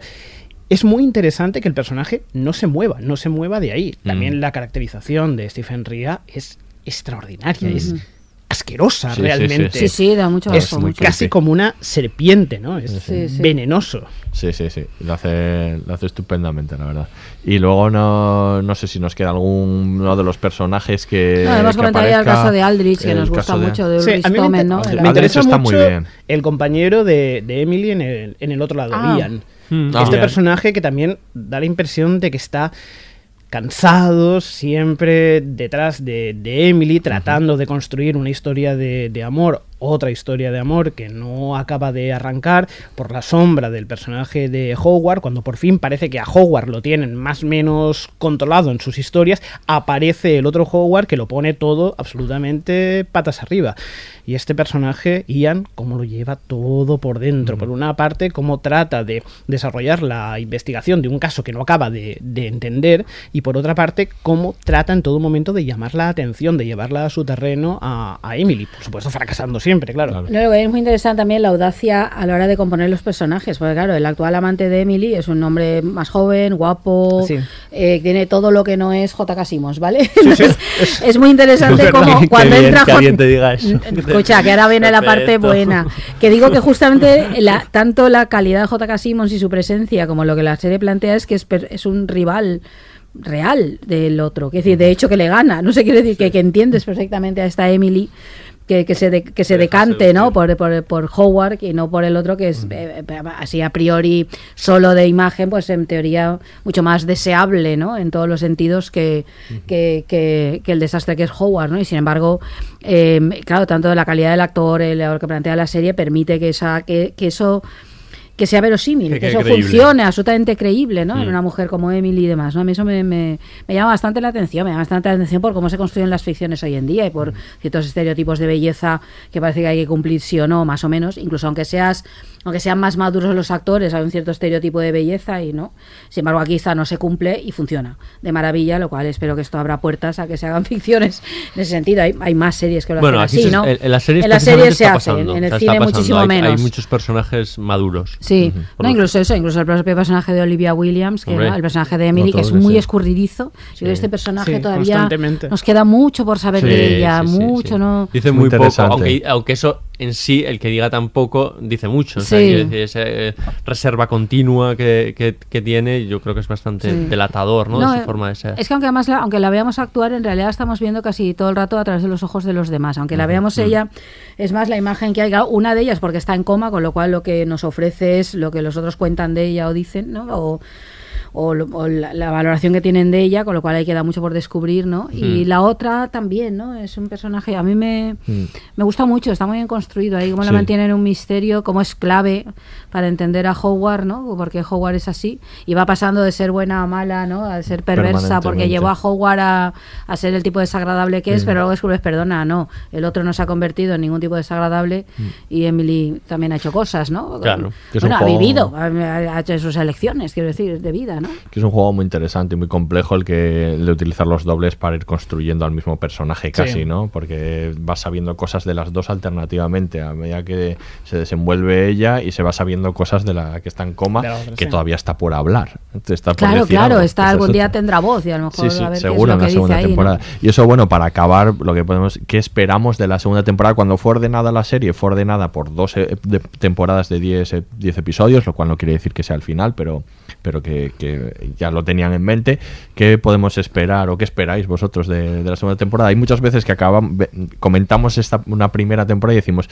Las, ¿Qué esperes de la segunda? Que no existiese, porque, porque ha sido maravilloso el En este final. caso en no. este caso No, no, porque no, hay- hay- está claro que Ha sido maravillosa, todavía. pero es que queda mucho. está claro sí. que, que se ha ido construyendo pues, sabiendo ¿no? que, que queda por delante. Pues queremos saber más, queremos más escenas de los dos Howards, ¿no? Los Que dos da- Howards. lo que decías antes, que eh, podrías estar todo el rato viendo a los dos Howards hablar y nos encantaría la serie, ¿no?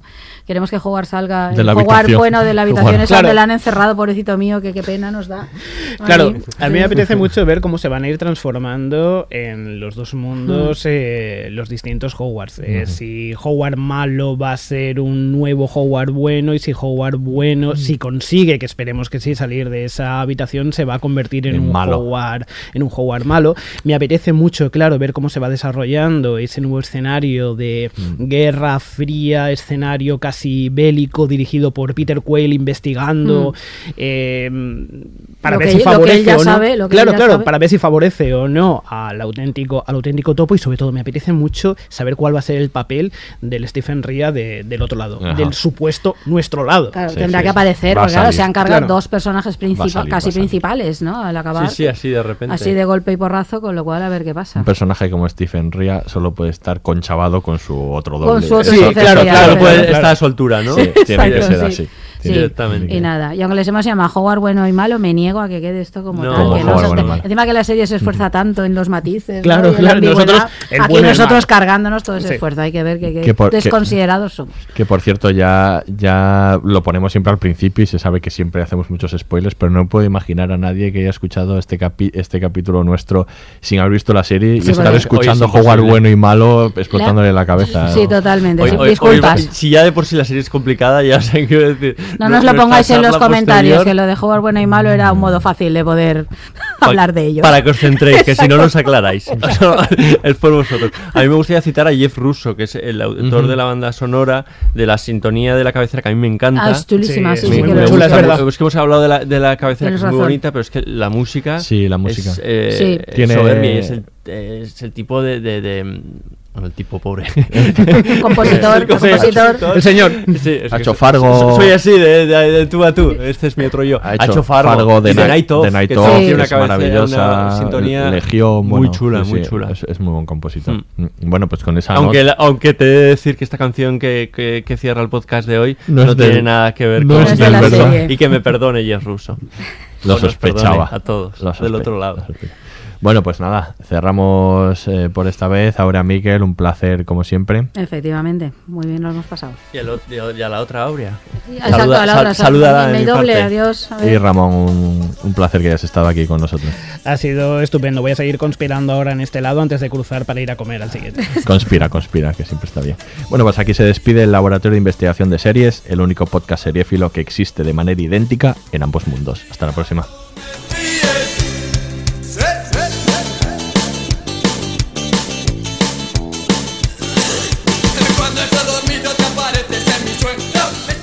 Los episodios y contenidos adicionales en podiumpodcast.com y en nuestra aplicación disponible para dispositivos iOS y Android.